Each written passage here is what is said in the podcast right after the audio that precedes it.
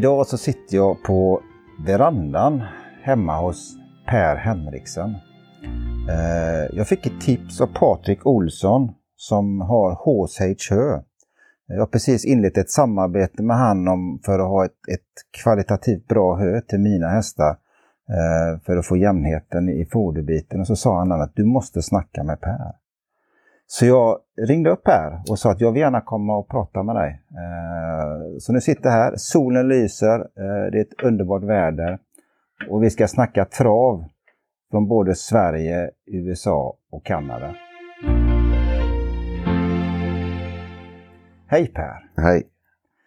Hur kommer det sig att du köpte Hogane Gård? Min fru ville ha en ställe vart vi kunde träna hästar. Jag är 74 år och visst det var till mig så hade jag väl hyrt in mig någonstans och haft en villa någonstans. Va? Men eh, hon ville nog ha ett eget ställe och eh, hennes son Stig eh, blivit väldigt intresserad och jobbar åt oss här på gården. Och har just tagit sin körlicens också. Okej. Okay. Så det är väl för dem, hon är 15 år yngre än mig, så det är väl för dem jag har gjort det här. Jag behöver ingen gård eh, i min ålder. Nej. Så, och Jon Walter Pedersen som är sportchef på Åby, ja. han eh, jobbar åt mig som andra tränare i USA. Okej. Okay. Eh, och så jag har ju haft kontakt med han lite grann hela tiden. Och det var han som hittade gården här. Så åkte vi hit och tittade och ja, vi tyckte väl om stället och det var ju en bana och det var, eh, men det var ju väldigt risigt när vi kom hit och det hade inte varit gjort någonting på tio år faktiskt. Här. Det var väl några amatörer som kom hit och tränade lite grann på banan här och så men eh, ja, så vi köpte det här då. Har gjort i ordning banan och gjort hagar och gjort i ordning sandbanan och gjort en rakbana bredvid sandbanan så ja, vi har väl det vi behöver för att träna hästar. Ja, det är en väldigt fin anläggning nu kan jag säga, helt klart. Ja, det börjar bli bra nu, ja. ja faktiskt. Ja, men det är kul. Ja. Det, så nu är det, det här är ju ett rent familjeföretag då liksom? Ja, det är det ja. Spännande. Ja. Och sen så är det ju en Åbygård då, så alla amatörerna runt omkring här kommer hit och tränar då. Ja. De tränar i sanden eller på rakbanan eller på banan och ja. Eh, vi har speciella uteboxar för dem som de kan använda och så får vi, något, eh, får vi några pengar från Åby för att vara i ordning för dem då. Ja, just. Ja, för jag, jag har ju hört, Patrik var ju väldigt lyrisk över den här biten just för att han berättade att förr var det här ett jättenav med bygdetrav och det var mycket folk och sånt. Ja, de hade någon travklubb här och de hade bygdetrav två gånger i året. Ja. Och det var många som var här och körde och de körde kuskmatcher och de gjorde mycket grejer här. Jag har ju sett uh, lite filmer på det. Ja. Det var rätt så mycket folk faktiskt. Ja.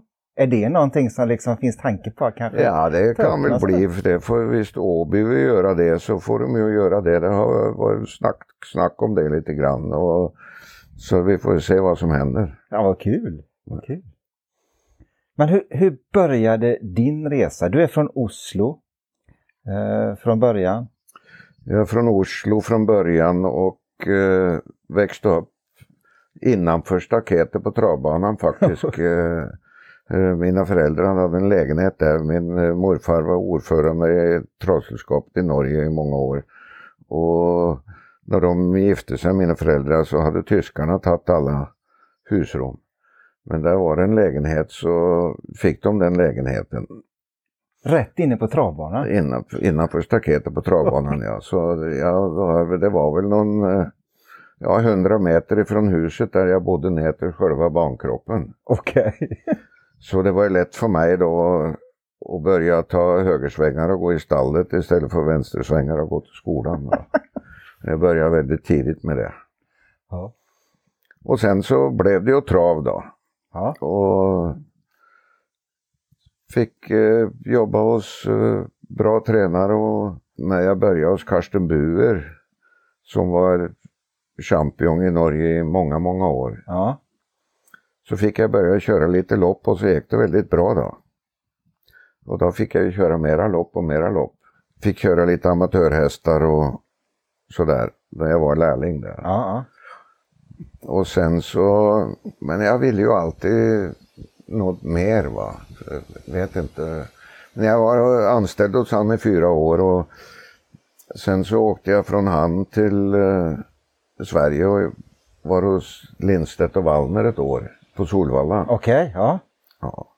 Och åkte tillbaks till Norge och hade väl ett par jobbare, hjälpte någon, blev anställd hos Kai Eriksen som ville sluta köra lopp och jag skulle köra alla lopp och vann ju rätt så mycket lopp för han. Och, men sen så hade vi tre hästar inne en dag och han eh, de hade väl chans att vinna alla tre och han sa till mig det att eh, han skulle köra dem, sa han, för det att eh, vinner jag med en av dem så kör jag inte resten, sa han. Jag vill vinna det sista loppet jag kör.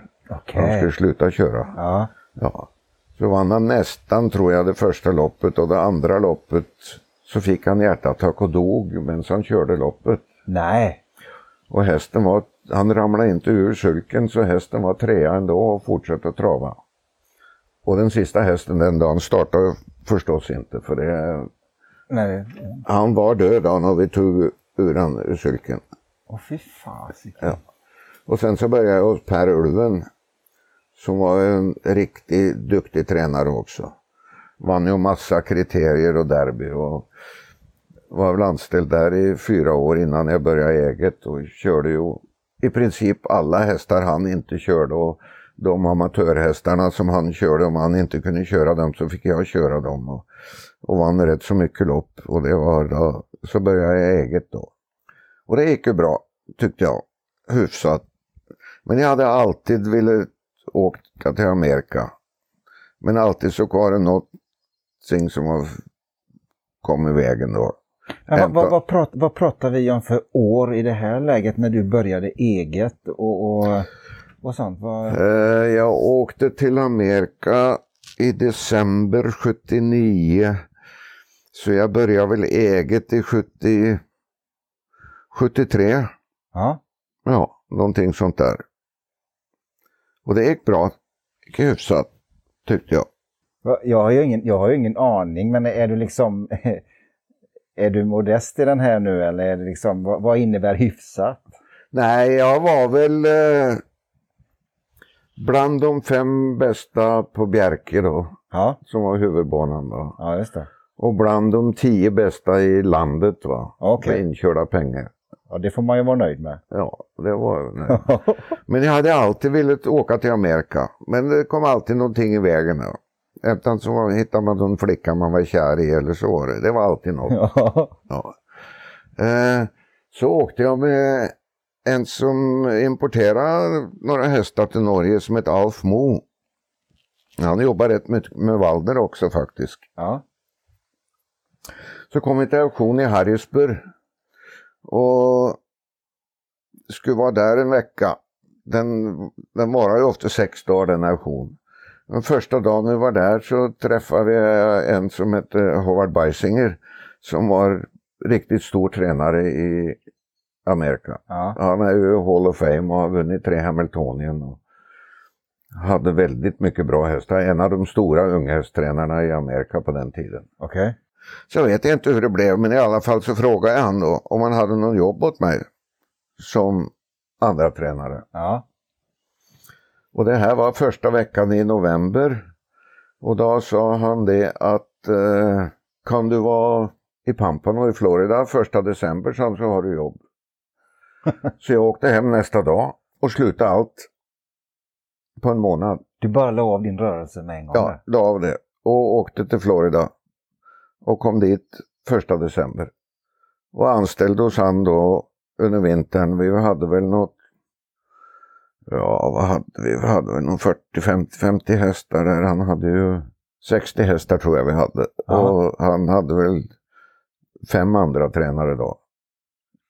Och eh, han som var liksom chef för andra tränarna, han Pete Wilkins hette han, han tyckte väl aldrig om mig och jag, var väl inte kär i han heller men eh, jag vet inte om han såg mig som något hot mot hans karriär vet jag inte men eh, det blev nog bara så att vi tyckte inte om varandra. Och sen så flyttade vi till första maj ungefär flyttade de ut av Florida i regel.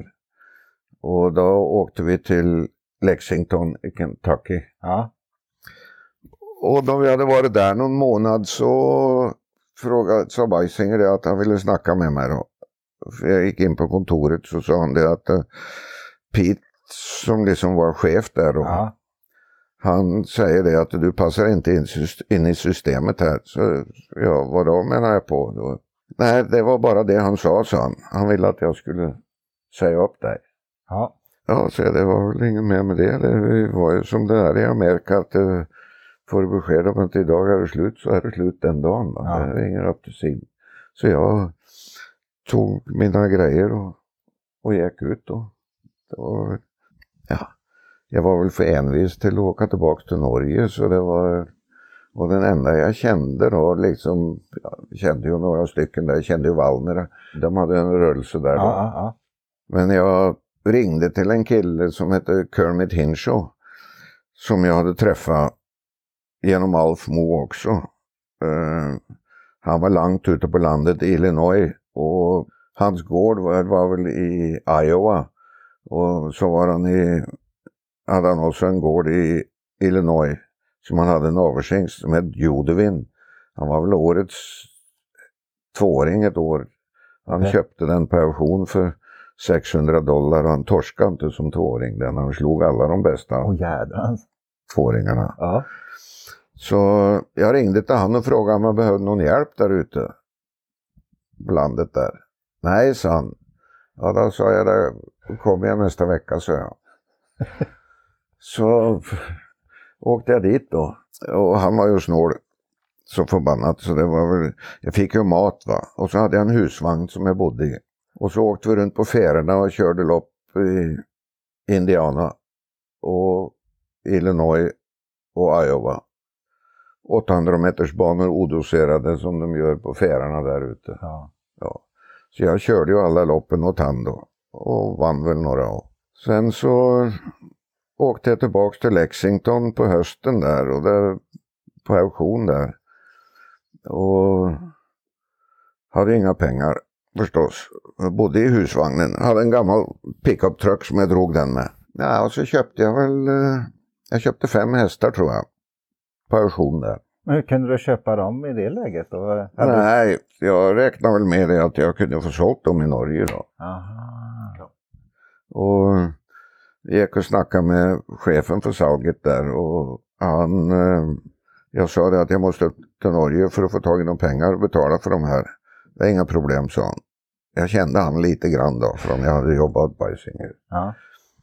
Och sen så åkte jag till Norge och så sålde jag tre av dem. Och när jag hade sålt dem så hade jag pengar att betala för de två jag skulle ha själv plus lite extra. Ja. Så åkte jag tillbaks och betalade för hästarna. Och så tog jag de två hästarna och så flyttade jag till Florida, åkte jag till Florida. Och eh, fick ett par boxar på Pampano.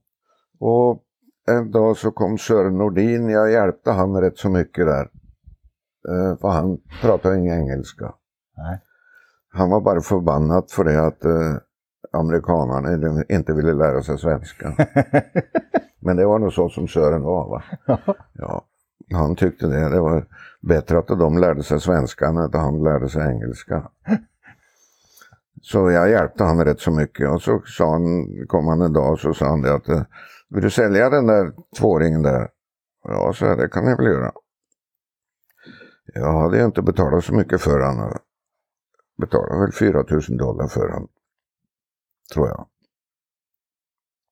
Och fick rätt bra betalt för den. Ja. Och han sålde den till en hockeyspelare, Lill-Pröjsan Nilsson, spelade hockey för New York Rangers den gången.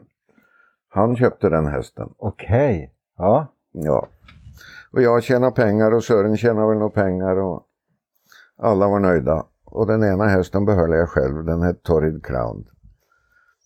Och sen en dag som jag satt där ute och körde så jag passade dem, passa den här hästen själv då. Ja, ja. Och hjälpte en annan tränare där att köra lite grann. Så jag hade lite inkomst.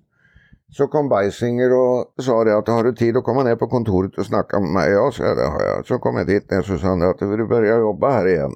Då var Pete Wilkins borta. Han hade börjat som privattränare åt Lanne Lobel. Ja, så jag, men du har ju fem andra tränare här redan. Ja, men jag har ingen som kan träna häst, sa han. Okej. Så jag började hos han igen då. Ja. Och sen så tog jag med hästen och flyttade jag in den i hans stall och så jobbade jag för han och så åkte vi. Men då var han blivit osams med Van Lennep som ägde travbanan i Lexington. Okej. Så då åkte vi till Meadowlands. Ja. Och så var vi där och tränade de här unghästarna och han hade ju riktigt fina hästar och jag fick köra, de kör ju baby race där borta med unghästarna. Jag fick ju köra alla som han inte körde. Och fick ju vinna rätt så många sådana baby race och ibland visst det var något lopp här eller där så han inte ville åka så skickade han mig då. Så var tiden att flytta för då, den gången så åkte de på Grand Circuit då. Det gick från bana till bana runt hela Amerika det. Och inom Kanada också. Ja. Ja, så han frågade mig om jag ville åka på Grand Circuit eller om jag ville ta de där hästarna som skulle gå i New York, i New York Sire Stake och ligga i New York med dem.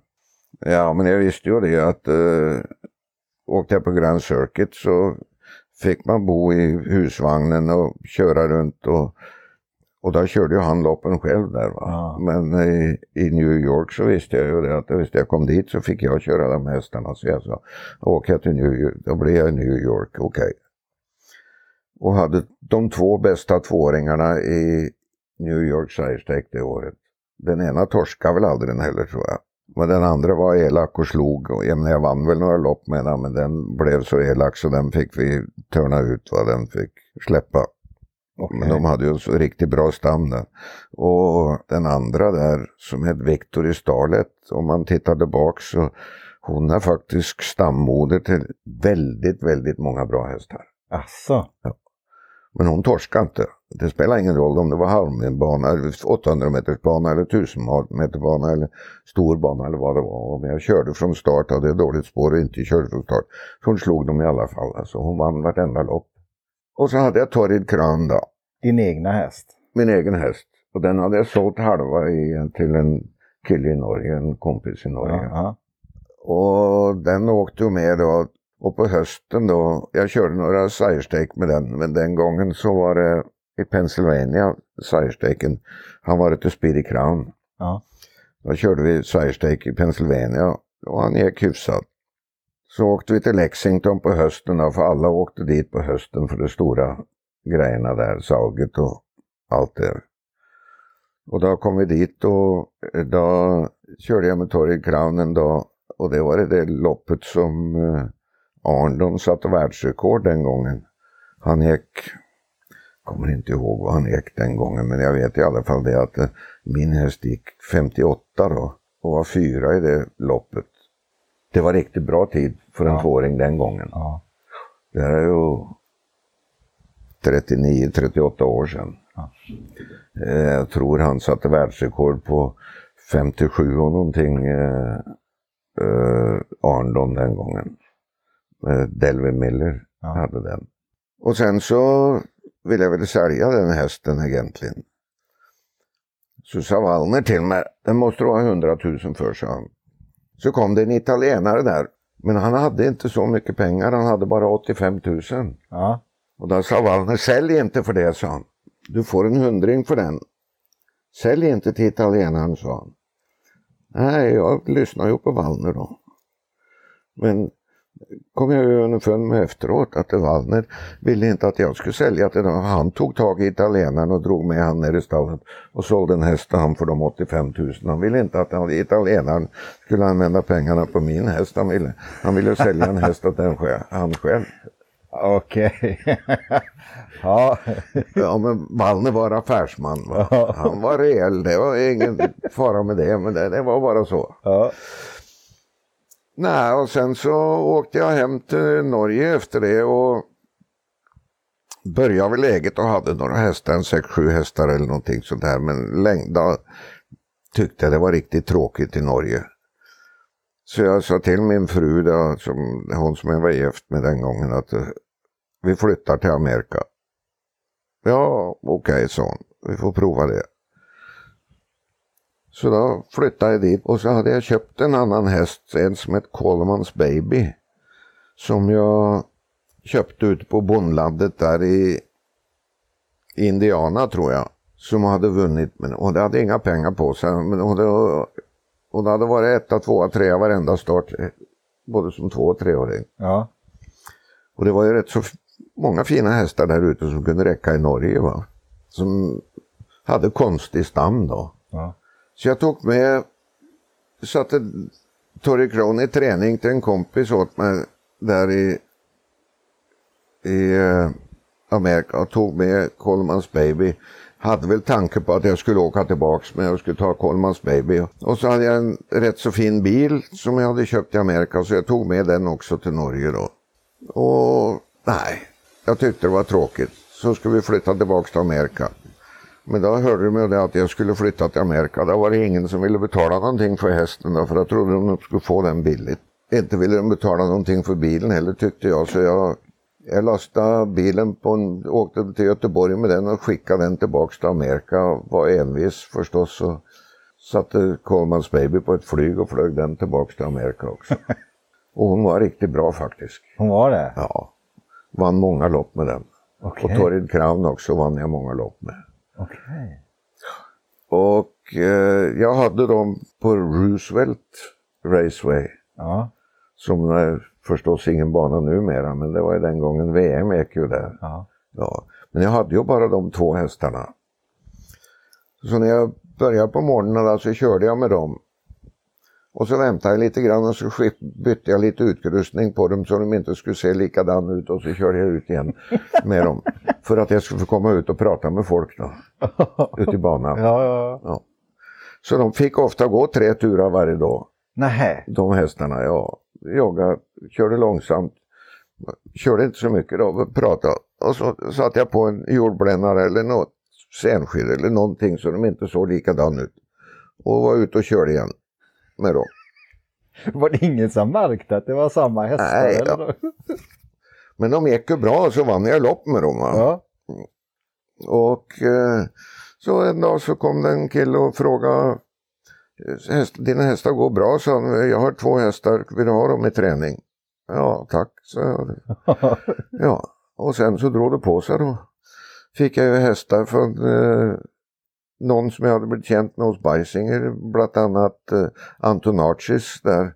Det var två grenar av Antonacci-familjen. Det var eh, de som hade Crown Stable och så var det en annan Guy Antonacci, jag kommer inte ihåg vad de kallade sitt stall där.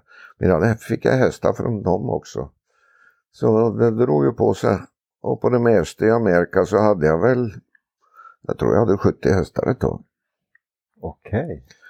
Och nästan bara två och treåringar då. Ja. Och körde de stora loppen. Och hade ju sån tur att jag fick ju fram några bra hästar. Och skickade efter Ulf Thoresen då. Han vann ju Hamiltonien med Nuclear Cosmos. Ja. Och körde skjortan av de andra den dagen. Just du tittar på filmerna från de två loppen som han gick den dagen så han körde skjortan av dem och stängde in, fick hålla Lindstedt instängd som nog hade den bästa hästen eh, och fick hållit han instängd i finalen. Helt till Lindstedt kom loss och släppte Ulf loss och fick vinna med en, ja, huvud och hals i alla fall. Ja. Och hade ju väldigt mycket bra hästar. Vad, vad, vad, vad, tänker man i det läget? Alltså Hamiltonian är ju Ja, det största man kan vinna. Ja, det, det, finns ju. Jo, då börjar folk hälsa på en som aldrig någon sett titta min väg förut. Ja, det var ju bara så. Ja, det... Men jag har haft tur. Jag har haft mycket, mycket, väldigt mycket bra hästar. Jag har ju vunnit Hamiltonien och Hamiltonien också. Tre Breeders Crown och massor med andra storlopp genom åren. Ja. Sen så köpte jag en gård då och det blev pannkaka. Okej. Okay. Eh, hade två partners på den gården som drog mig över kolen där. och de köpte ut sig från banken så plötsligt så satt jag där med 1,2 miljoner dollar i skulder. Eh, och det var då när tomtpriserna rasade till det halva på en månad. Okay. Jag hade ett hus som eh, de knackade på dörren och ville köpa det. Visst jag kunde vara ute på en månad så ville de köpa det på 300 000. Så jag började bygga ett hus då. Där nere, inte så långt ifrån där vi köpte gården. Ja. Tre månader efter, när jag skulle sälja huset, så hade vi som de kallar det open house, va? så folk skulle komma och titta. Ja, precis. Ja. Då kom det ingen att titta för 150 000. Va? Och det var någon som bjöd 90 000 för det. Men jag hade, vi hade köpt det för 110. Men vi hade ju tur, fick hyra ut det då. Och flytta in i det nya huset. Så jag, efter två år så tror jag jag fick 150 000 för det. Men det, det rasade bara. Gården vi hade köpt som vi betalade 1,5 miljoner för en och en halv miljon dollar betalade vi för den. Den var plötsligt värd på, på tre månader, fyra månader så var den värd 750 000. Bara försvann allting? Ja, botten ramlade ur marknaden. Ja. Som travtränare började betala på en och en halv miljon dollar. Vet du det? Nej, jag var skyldig pengar överallt Ja. faktiskt. Så jag hade en personlig konkurs då. Okej. Det var det enda sättet jag kunde komma ut ur det där. Ja. Så det var väl eh, inget mer med det, det var bara så. Så blev jag skild i samma momentet och det var väl... Eh, alla visste ju att jag var skyldig pengar Ja. överallt. Va? Men det var bara bankerna och kreditkorten som fick. Jag listade aldrig någon i konkursen. Ingen som hade in med travet att göra. Nej. Fodergubbarna och veterinärerna, de... Nej, det var liksom min ära att betala dem. Ja. Så åkte jag till Lexington, för jag hade väl en häst som skulle starta där uppe. Jag åkte bak i hästtransporten och bodde i ett sånt, det de kallar för tackroom där uppe då. Som hästskötarna bodde i. Ja. Vi hade inga pengar. Så gick jag till eh, han som var chef för salget där. Och det var samma gubbe som hade varit chef då i många år. Han var chef på Castleton Farm Ja. också. Och det var de som ägde salget. Och eh, frågade han, hur är det med min kredit, sa jag. Och alla visste hur det var med, med mig, va, med pengar. Och, och då sa han det, att du har alltid varit schysst med mig, sa han. Normalt så har man 30 dagar att betala det. Va? Och det här är då i månadsskiftet september, oktober. Just det. Ja. Sista veckan i september brukar det vara och första veckan i oktober. Och då har man normalt, så köper man en hästpension så har man alltså 30 dagar om man är kund då. Så sa han att ska du handla för mer än 30 000 sa han. Nej, så är det ska jag inte. Betalar du innan jul sa han. Ja, så är det gör jag. Ja, det är bra om du köper någon som Castleton har fött upp då, sa han. För då slipper vi att ordna så mycket med pengar fram och tillbaks. Ja, så okej, okay, bra. Så köpte jag Olong och eh, hon betalade jag väl var runt 20 000 för. Ja. Och sen så hade jag den och fick sätta den i någon annans namn för det att eh, jag kunde inte försvara att köpa den. Va? Nej, precis. Och jag betalade den dagen innan jul. Jag vet inte hur jag fick ihop pengarna men jag gjorde nog det i alla fall. Och som tvååring då, det var en riktig talang. Då sa jag till en hästägare som hade, han skickade pengar till mig varje månad även när jag inte hade några, in, när jag inte hade någon häst för honom. Okej. För han visste hur det var va. Ja, Han sa, ja. du betalar mig tillbaks någon dag sa han. Och den ena veterinären som fortsatte att göra jobb för mig som heter Richard Mears.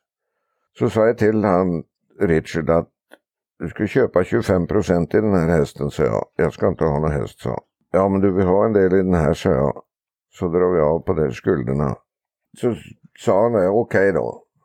Och likadant så ringde jag till hästägaren som hade skickat pengar hela tiden och sa att du, du köper 25 procent i Olång, sa jag. Och jag hade halva kvar själv då. Och hon gick ju bra som tvååring. Men hon var ju årets treårssto som treåring. Och vann Hamiltonian Oaks och vann Breeders Crown och hon tjänade 750 000 dollar. Okej. Och så sålde vi henne till Tyskland för en halv miljon dollar. Till någon kille som hade svängt upp sig på några datagrejer. Va? Ja. Där fick man lite pengar, betalade man av alla skulder till veterinärer och fårgubbar och grejer. Och så var man där igen. Och eh, hade inte så stor rörelse då. Hade gjort av med några hästar för jag hade flyttat till en annan farm. För det hade, banken tog ju farmen då när Ja, jag precis. hade konkursen där. Och så köpte jag en galopphäst och tränade den. Och den gick ju så in i skogen bra.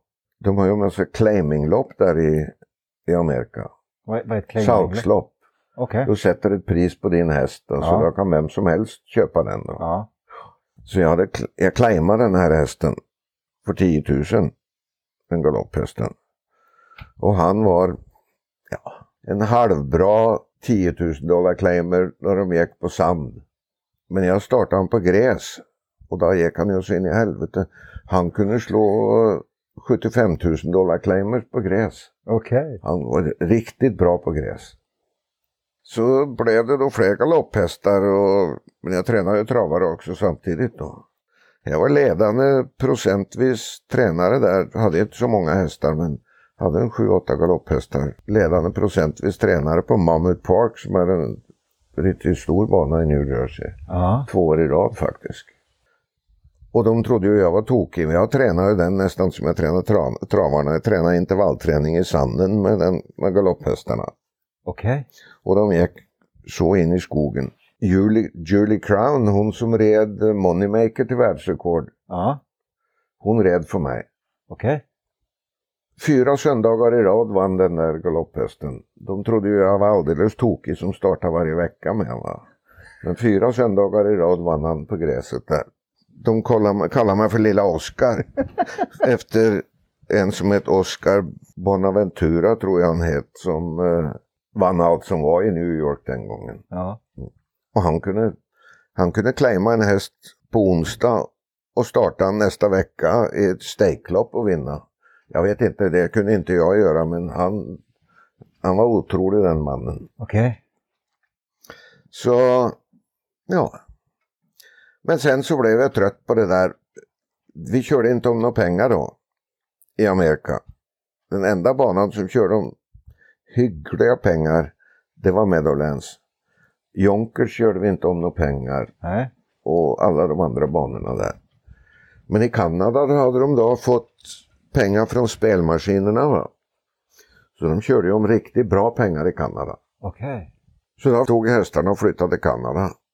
Och eh, hyrde in mig hos en som jag kände och tyckte om området där uppe och köpte en gård där uppe då. Var i Kanada hamnade Ja, det låg en eh, dryg timme öster om Toronto. Okej. Vi körde ju om väldigt fina pengar alltså. Ja. Jag fick ju mycket hästar. Hade väl, ett tag så hade jag nog 40-tal hästar där uppe på gården. Och eh, ägde många själv faktiskt. Men hästarna gick väldigt bra. Fick vinna. Vi vann. Stallet vann faktiskt eh, fyra, fem år i rad så vann vi över 100 lopp i året. Okej. Var det, var det, om man tittar, jag kan ju liksom inte, eller jättelite om USA och Kanada, men, men är det samarbete? Reser man med hästarna över Ja, länderna ja. och Till tävlar? stakeloppen ja. Det gör du? Ja, Ungefär som vi åker över till Norge och Ja, ja. tävlar där och Ja, vice versa. just och. Finland och Danmark. Och... Ja. Okej. när jag hade flyttat till Kanada så började jag snacka med Ann-Karin igen. Som jag är gift med nu. Ja. Och eh, jag hade tränat hästar för hennes farsa för henne också faktiskt den gången jag var på Bjerke. Okej. Och vi hade väl haft lite kontakt emellanåt. Hon skilde sig väl och flyttade till Kanada då. Ja. Hon sa att hon ville inte vara där mer än i tio år. Ja, så fick jag lura ut henne till tolv då. Men så blev det 15. Okej. Det är moms på det med. då. Ja, det var, blev moms på det ja. Nej. Ja, sen så slutade vi där uppe då, sålde gården och köpte Hågane. Ja. jag skrev under alla papper innan jag åkte för de skulle ha closing som de säger att allting skulle vara klart med gården. Det skulle vara tre veckor efter jag hade åkt. Och då ringde advokaten till mig och sa att de har ju inga pengar, sa han. Och det skulle vara klart va, att de, med allt det där. Ja. Och jag kunde inte låta gården stå tom då. Så jag fick sitta och hålla 400 000 dollar som de är skyldig mig. Så de nya ägarna hade inte pengar för att Nej, betala? de hade inte pengar. Tillräckligt pengar till att köpa. Okej. Hej. Men de ska, måste betala det på... De har 6 ränta på det och ska betala det innan ett år. Ja. Men nu har de ju corona, han är i någon construction eh, bygg, byggfirma den, och coronan har väl satt stora, gjort stora svär- svårigheter för han också. Va? Ja. Men jag ska ju leva också. Ja. Så, men de kommer aldrig att, klara att komma upp med de 400 efter ett år. Nej. Så då får jag väl ta, får jag väl ta tillbaks gården och sälja den en gång till. Ja. Men det får advokaterna ordna med för att det, det kan inte jag göra. För jag vet hur det är om jag kommer dit och ungarna står där och grinar och jävlas så kan Ja. inte jag, det, det klarar inte jag av. Då, då blir jag mjuk så då, nej. Så det får advokaterna ordna med. Ja. Så nu är vi här på Hågan idag och trivs. Ja, härligt.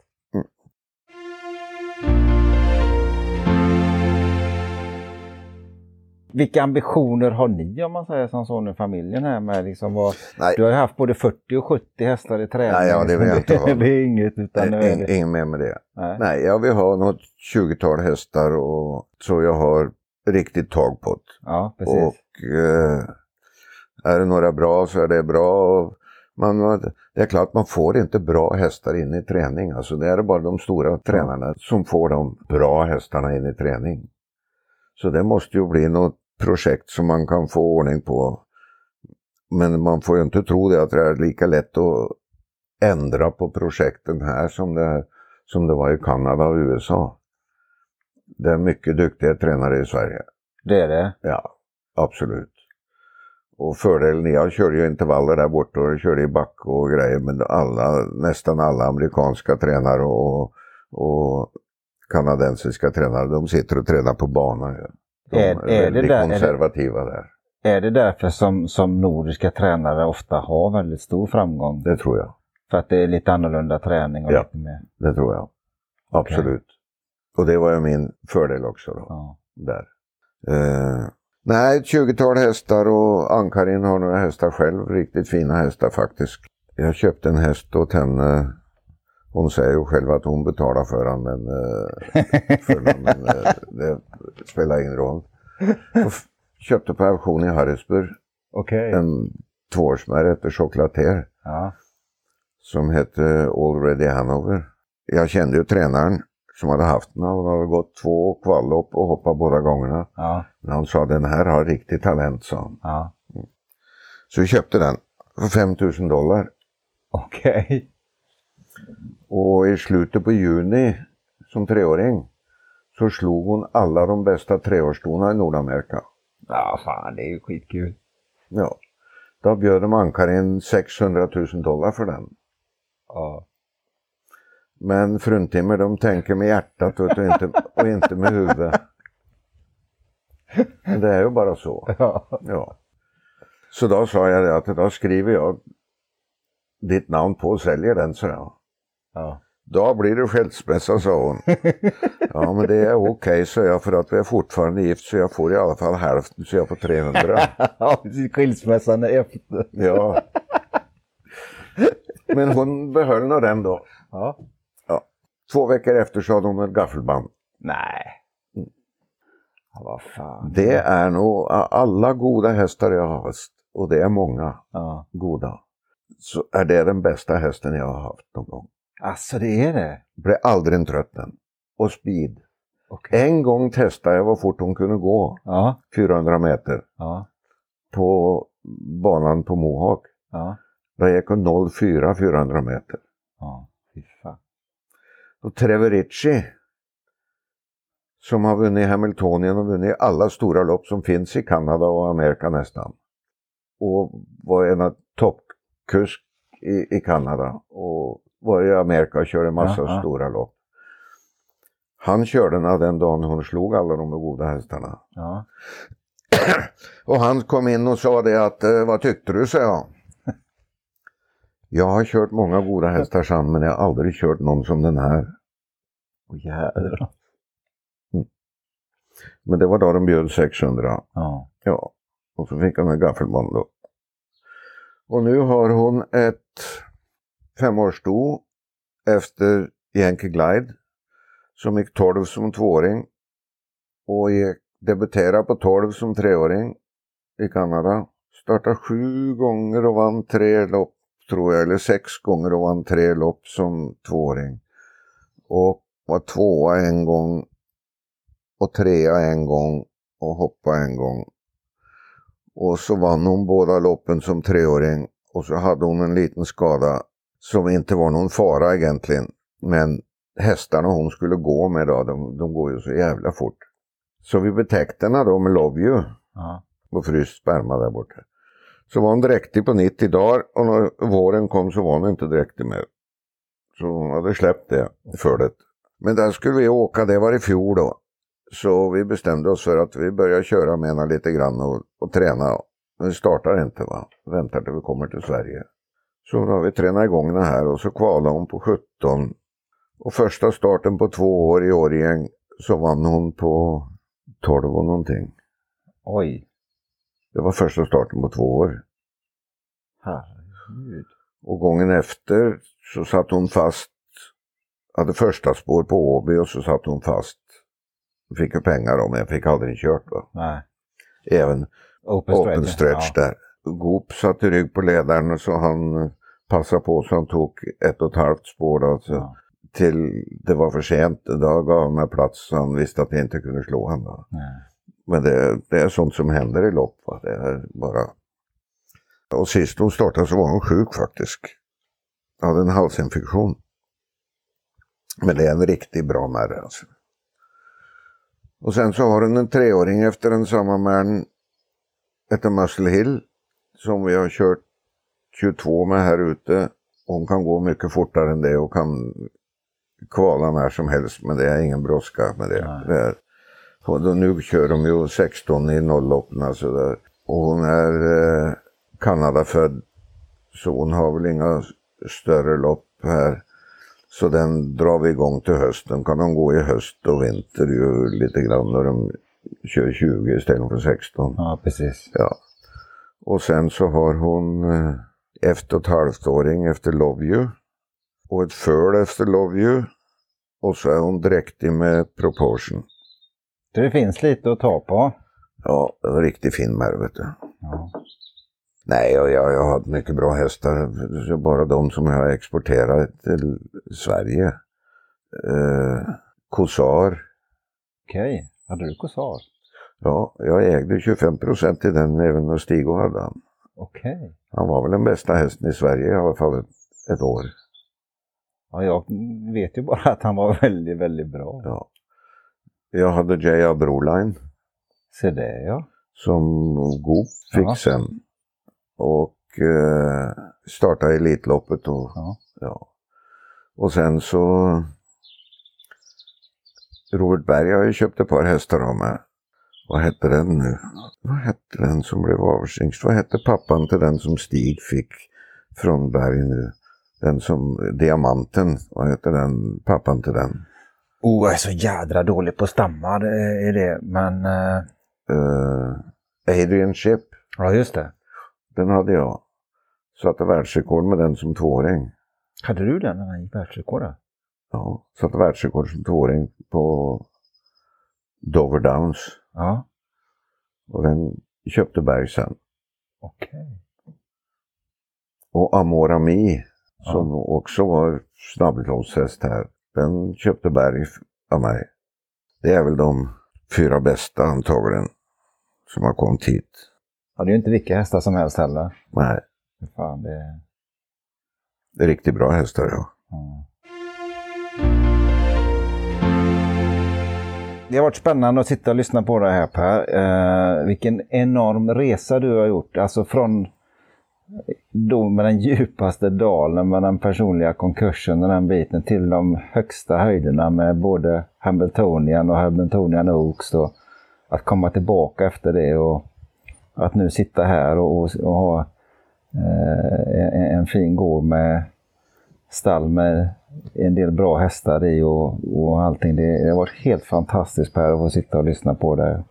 Få ta igenom hela en, en, en era inom travet egentligen. Det var skitkul. Så jag, jag är jättetacksam för att jag fick komma hit. Och eh, önskar dig och familjen eh, all lycka till för framtiden. Jag tackar.